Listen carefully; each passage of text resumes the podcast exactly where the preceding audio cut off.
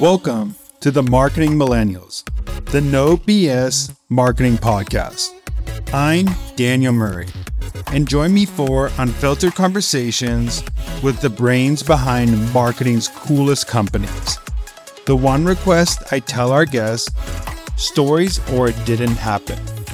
Get ready to turn the f up. 40% of a creative's time is spent on actually creating.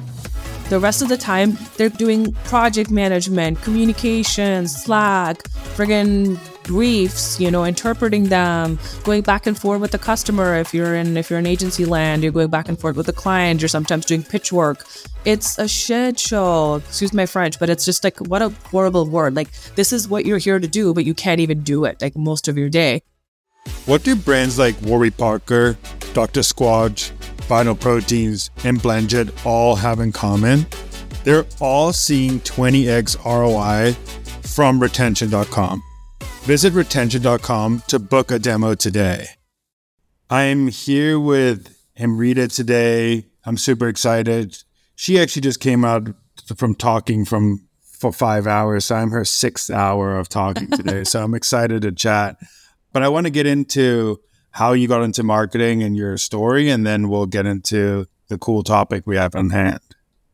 So, yeah, how I got into marketing, I think like many marketers, kind of by chance. I mean, I literally have not met a single amazing marketer that went to like, I don't know, marketing school or anything like that. Like a ton, I've met engineers turn marketers, I've met e- economists turn marketers, I've met computer scientists, like you name it, like social studies. I our director of product marketing was like a teacher, and now he's like you know leading product marketing these big orgs. So like it's like a ton of crazy stories. So I'm not unique in that way, but yeah, no, I went to school for computer science, was a developer, and just like fell into marketing. Someone gave me an opportunity. I didn't want to be stuck in front of the computer, so on and so forth.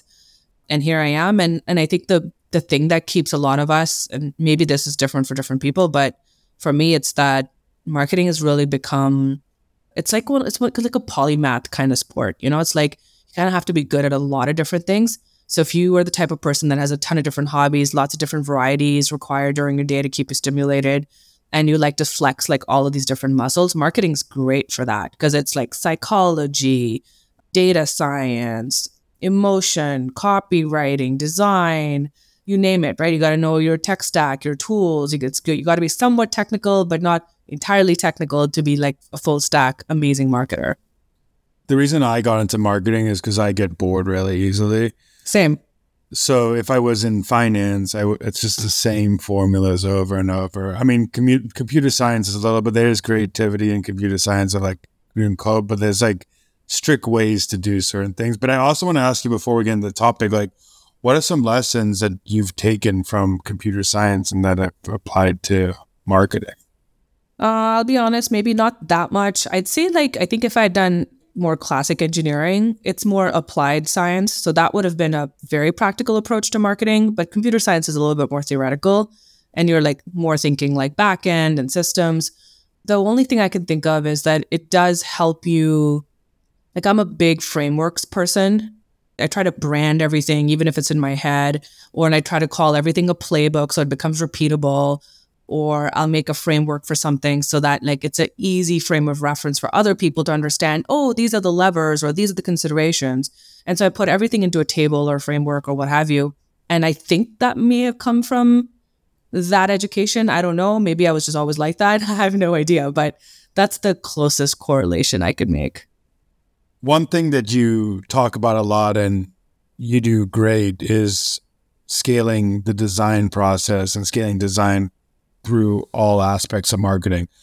What actually is your framework for this? Like how how if I was uh, starting off and I I'm running I have a design team and I'm running a lot of creative on ads and I'm running I have social media assets to get out and I have blog assets, web assets. How do I scale my team to be able to put out all this design? At most companies, regardless of whether you have a decentralized or centralized model for your design or creative team, you know, sometimes it sits under marketing. Like at our company, creative sits under marketing. We might service some other parts of the org, but like the bulk of what they do is like to, for, for marketing, there's some product design, some whatever else. And then in, in more centralized models like Airbnb or whatever, they have like an entire creative team that is like, you know, properly split up. They have an entire design ops team that actually helps figure out and do all the triaging, but figure out the budgets, the resourcing, the tooling, uh, the integrations, and all of that stuff. But regardless of the model, I think the one thing that's become clear to me over my career is that no matter how you cut it, no matter how much budget a design team has, how many resources a design team has, they will always be catching up. There is no two ways about it. And it's because they are sometimes a service org. So if marketing is going up this way, it's like, oh, you know, your scope is increased, you're running more campaigns or whatever it is. Or hey, maybe all of your um, experiments were successful. And it's like all of that success and growth actually behooves more creative. So creative is almost like always like stuck a little bit behind because they're like that the cues are coming from a different workflow and a different part of the process. So there's almost no way for them to catch up. There's just absolutely no physical way to catch up. There's no such thing. I'll simplify the question because I think you said something really interesting is and this is a common problem with a lot of marketers is how would you think about scaling design with a scaling marketing org? Because this is a, a common problem that I see a lot is like the marketing org scales, but design stays the same. Like there's no increase of budget in design, there's no increase of resource design, but the marketing output has has scaled. So how would you think about that? Oh my God. First of all, that's a huge mistake. Um, our CEO always says, you know, you got to prepare for growth. And, you know, it sounds just like one of those like lame, vacuous statements. But what he means, and, and I'll relate it to this example or the circumstance, is that if growth is actually happening and your bets are paying off and your experiments are paying off, that's just going to mean you're going to do more of that. And maybe you'll spread over and do even more experiments. And almost nothing in marketing can be powered or you can't break through any kind of ceiling without good creative. And so the first thing is like prepare for growth and fund creative the same way you fund any other part of your organization. It's this, they're, they're all the same. They're all connected. That's number one. The second thing I would say, and what's worked really well for us, and I, I actually don't know why teams don't do this more often. I, I've never worked at a company where it was so clear as day, and I'm very proud of what we've built. We've got a centralized creative team but every single person on that creative team is aligned to a marketing function. They may be aligned to more than one, right? So, like, we might have an animator that's aligned with paid media, which is our biggest budget line item, and might be doing stuff for uh, for social, for like TikTok in particular. But every person on the creative team is in these like pods, these cross functional sort of pods. We call them astropods, sticking with our space theme. But these like astropods and like you know you as a as a creative you know hey my week 75% of my work two-thirds of my work is going to be for these pods that i'm in. There's going to be some reactive shit that comes down the pike. I'll figure that out.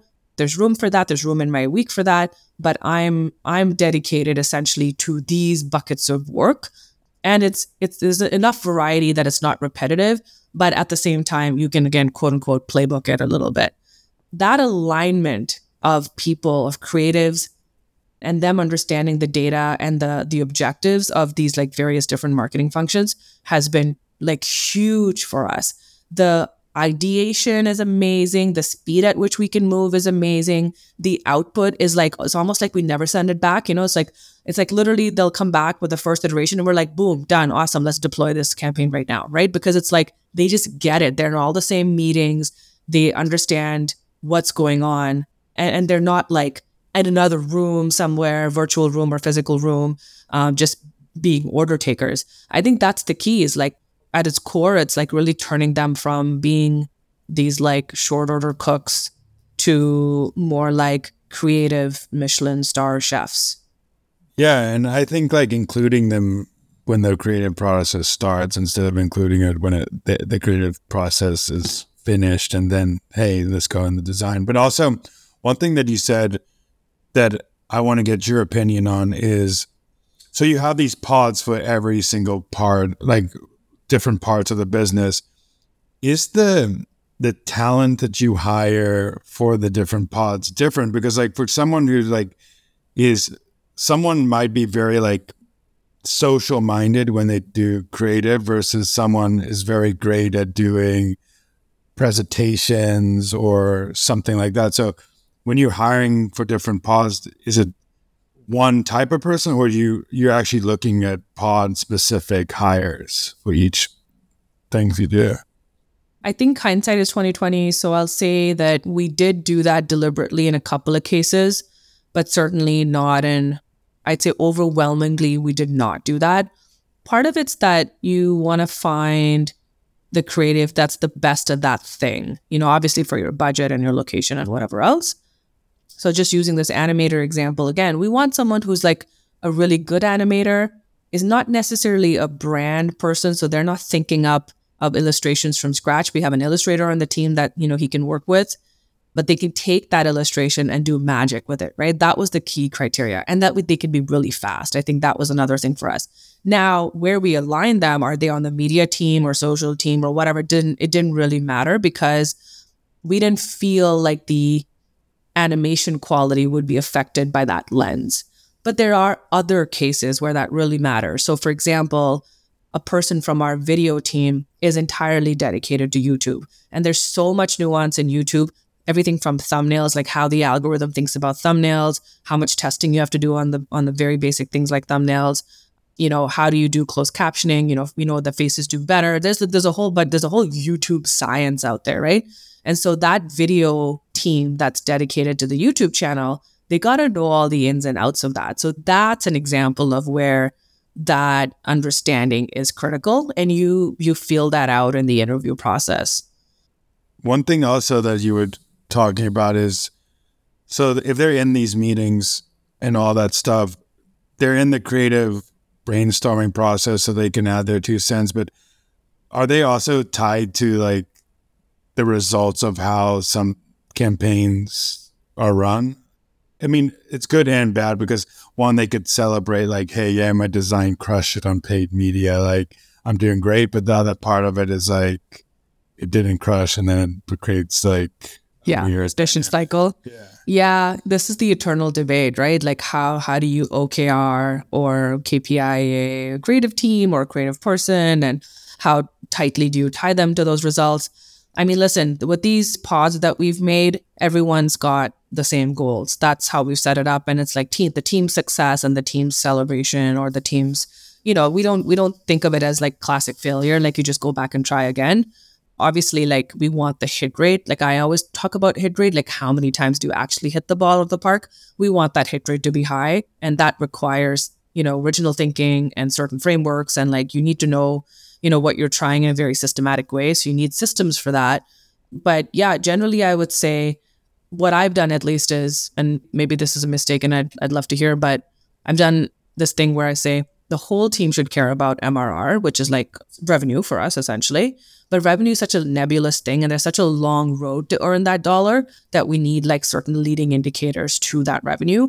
And whatever that pod's leading indicators are, which we call KRs, the creative team shares. So if you're in the TikTok pod or the YouTube pod, we really, really care about one leading indicator, which is views and engagement. And we want everyone to care about that, including the creative. And that's usually empowering because everyone knows what we're gunning for. And everyone knows that there's a chance that we won't get that, but we've got a good baseline, we've got some good hypotheses, and here's our best shot. Yeah. Also, what I like about that is if the leading metric for the leading metric for TikTok isn't revenue, that's what I like too, because at least if, if it is views and engagement, that creative person has the incentive to do something that gets the most views and engagement, not to sell the the end product. Yeah. One thing that you're also really passionate about is this concept of design ops. So, mm-hmm. how do you think about design ops? Because I think even me as a creative, I've been in marketing. I was in marketing ops, but then now I'm like more media and creative. And I realize like how much even like in media, like how much I need someone to make sure my assets are going in time and make sure that things are in the correct place and make sure they're in like a nice project managed board. So how do you think about design ops and what is their role in this like whole design process? Yeah, no, I love that role so much. I mean, all of these different teams have these ops counterparts, right? Like DevOps, marketing ops, and like for some reason, creative doesn't seem to have that in a defined way. Uh, but that's that's changing now. There's actually a very famous statistic which says 40% of a creative's time is spent on actually creating. Think about that, okay? Like you're, let's say you're a graphic designer, you're spending only 40% of your time actually designing. The rest of the time, they're doing project management, communication, Slack, friggin' briefs, you know, interpreting them, going back and forth with the customer. If you're in, if you're in agency land, you're going back and forth with the client, you're sometimes doing pitch work. It's a shit show. Excuse my French, but it's just like, what a horrible word. Like, this is what you're here to do, but you can't even do it like most of your day.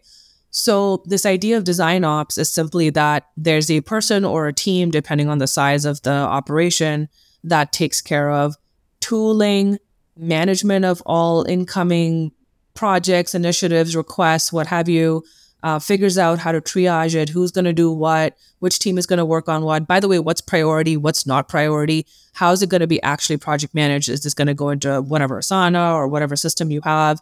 Uh, by the way, where the hell are the files located? and what is the underlying architecture for something that frankly has already been created before and now we just need to repurpose it right all of that thinking and all of that planning does not need to be done by the designer the videographer the editor. That is a waste of their time. So there's this other person or team that's designed to do that and that's what design ops is. I was actually chatting with a really great customer of ours intercom um, last year and I was shocked because I was interviewing her, this design ops person for something, and she ended up saying, I, I said to her, Hey, what's the size of your team? And Intercom, I don't know if those who are listening would know this company, but they've been around for a while. They're a tech darling. They're very well known for their experience and and their and their design and their consistency in that. So lots of people looked at them. Anyway, she said, Oh yeah, our design team is 48 people. I was like, Whoa, that's it. Like you guys are killing it. And she was like, Yeah. So I was like, Give me the breakdown. She says, We have one head of design, right? Obviously. And she was like, we have nine designers, or she, did she say eight? Something like eight or nine designers, and the rest are design ops people. So for a small team of 14, four of them were actually design ops people. And I was, I, my mind was blown because I was like, I've never seen that ratio of design ops to designer before. Kind of like, you know, like even on a team of marketing, usually you have one or two marketing ops people if you have a team of like 20, 30 marketers. So this ratio was a bit unusual. And she was like, This is how we get stuff done so fast, so quickly, and we scale it. It's because there's like this dedicated team that's always thinking about that. They're figuring out is this internal? Is this Superside? Is this some other, you know, sporadic freelancer that they might use for some something very, very specific? Which was which was really great to hear. That's like a testament to that role doing its job. It's like the classic marketing problem. It's like a lot of people don't need more resources. They just need more prioritization. And if you just have like one design ops or two design ops, like you're saving 60% of your design resources. So now you're scaling your designer. So that's exactly like a lot. And that is like, you could say like the hack to scale design is like, hey, it's not let's go hire three more designers. Like let's first hire someone who can operationalize this for your designers and then say like, does that designer now not have the bandwidth to do it? Let's go hire another designer to do it. This is the classic problem with marketing ops too. Is like when the team gets big, like are you adding resources? Because when I was at marketing ops, my problem was like you're adding resources to marketing, but you're not giving me resources as a marketing ops person to help the marketing team. So now I'm strapped for like helping the paid team, the the design team, the the content team, the the web team, like I have to get this whole team under my branch. But if you give me one more person, I can now like take some of my research and split it between like process and insights or and start thinking of it differently. So I think scaling design off with designers is important as well. Basically, if you become like a company like Intercom.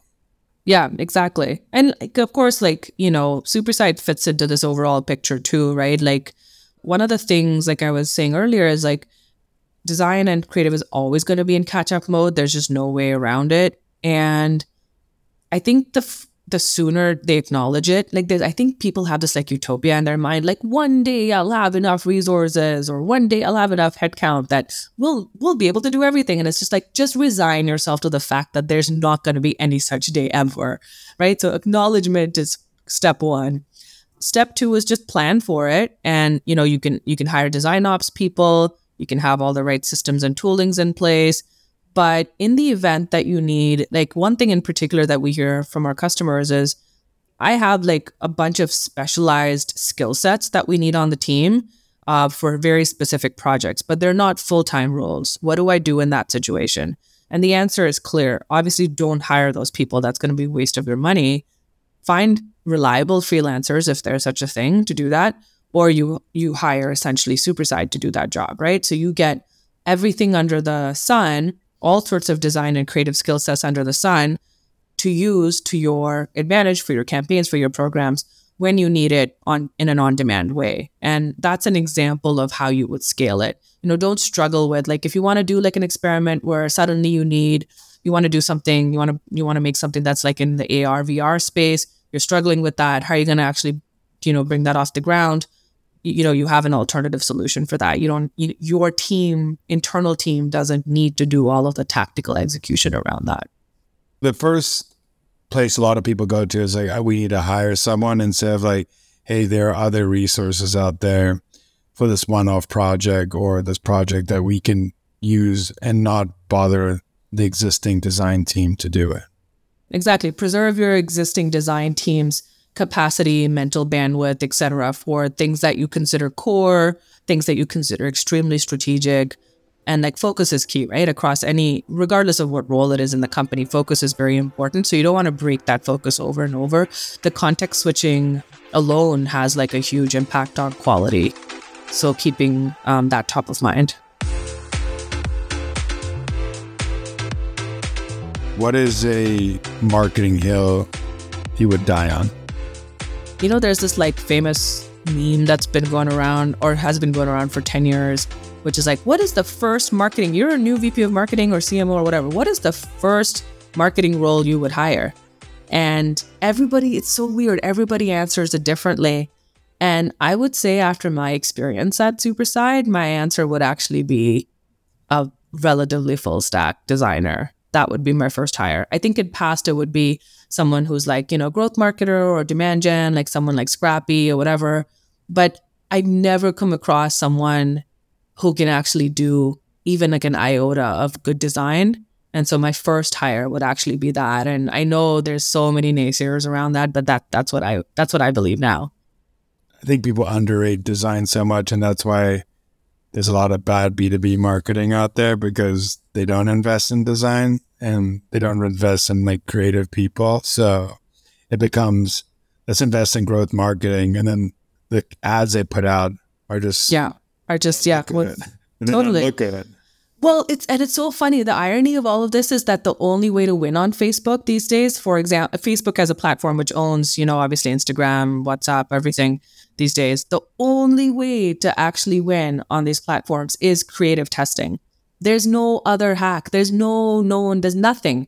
It's creative testing. And like, where are you going to get Hive? Like, what? How are you going to get 57 versions of a Facebook ad to test? Our, you know, like I think about customers like Shopify of ours. You know, they spend a million dollars, like something like a day on paid media. You know, and it's like they're not gonna leave it up to some random guy making some random decisions. Like creative testing is where it's at to eke out the performance that you need from those ads. And yeah, you you need a lot of, you know, manpower, AI power, whatever you want to call it, but to, to really test that out. Especially in the beginning, I think hiring a growth marketer is needed, but I don't think it's the first role because I heard someone talk about this on a podcast and he was I think he ran growth marketing for Uber and he was saying that like you have to get to product market fit before you like start hiring growth because that's where growth comes in and accelerates it. If you don't have product market fit and then you have growth, they're just growing something that doesn't. You'd, yeah, you're spending money. Yeah, that's exactly what we did. We we found product market fit. We launched in September 2019, and then we hired our first growth marketer, who's our director of growth now, in August of 2020. So yeah, that was exactly a year in. And we were sure that, okay, we knew something was working. We knew some of the positioning had been, you know, refined. We knew who our customer was. We knew which segments to go after, etc. That makes total sense. One last question for you is if someone came to you today and they were starting marketing, what's a piece of advice you would give them that they would come back a few years later and thank you for? I think the first thing is that all the fields in marketing are kind of like related. To make revenue happen, to make growth happen, like a lot of things have to go right and a lot of things have to work. And so don't pigeonhole yourself in like one area and try to explore as much surface area as you can.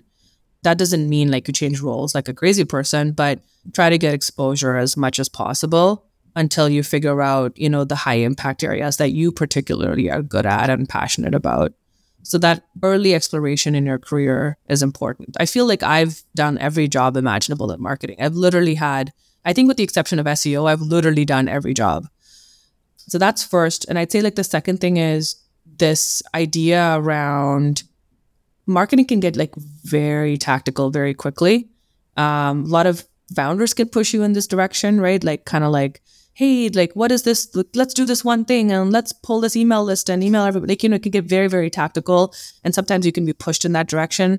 And I think you just have to keep your head above water and keep like pulling yourself back to have that 30,000 foot view to see like what is actually happening and not, not be so immersed in the minutia every single day. That'll, that, that'll be helpful not only career wise, but actually help you pinpoint what your next bet should be and you know what is actually working in marketing i love your advice because i was talking to rory sutherland on a po- podcast before and he said the problem with marketing today is that marketing is a sudoku puzzle but a lot of people are given one line of the sudoku puzzle. So for example paid marketing only thinks about paid marketing and then if they don't have the insight of like what design does what seo does what content does what everybody does and what other people in the business then they're only having they only could fill out one line. They're not seeing like finishing the sudoku puzzle. So if you are a marketer starting it's good to learn at least high level of what everybody does and how it interacts and how it interacts with the business as a whole I think that's what changed my perspective marketing is like I came from a very direct response CMO and that was a great experience at first. But then I realized how much brand affected that direct response marketing because I started seeing the whole picture of marketing. But if I was just in direct response, I would just say, let's run direct response ads. Let's just only sell, sell, sell through my advertising and not think about how it affects brand long term, how it affects everything. Long term. So it's good to have a, a 30,000 foot view of what marketing is. Yeah. And like it, it's, it's not to happen overnight, but you know, you just make that a practice and you make that a habit and you try to like understand, you know, if you have the opportunity to sit with your, you know, whoever supports that team, you know, your VP marketing or whatever, if you have the opportunity to sit with them and, and like think through how they think about stuff, that, that could be huge for you and help you with, with doing your job even better and adding value where could people find you, what you're doing, or anything else you want to talk about right now? Well, for hot takes, you can definitely find me on LinkedIn at Amrita Mathur and same handle on Twitter and Instagram as well. Although I've just made my Instagram private because I've been fo- posting photos of my daughter and I don't want any creeps seeing that. But uh, yeah, like I get a lot of LinkedIn DMs. But yeah, if you have a question or a thought or a comment, yeah, just definitely hit me up and yeah, there's some there's some spicy stuff that I post from time to time. Awesome. Yeah, go go follow her. Also, your podcast with DG was really great. So go listen. Thank you. Too. Um, it's a different podcast. DG comes from more of the the CMO lens, which is this is more coming from everyday marketer lens. So I'm excited for people to hear this episode, and thank you so much for joining. Thank you, Daniel. Thanks so much for listening. Tune in next week to hear more great insights from marketing's coolest operators. If you haven't already, please consider subscribing to the Marketing Millennials podcast and giving it a five star rating. It helps bring more marketers into our community.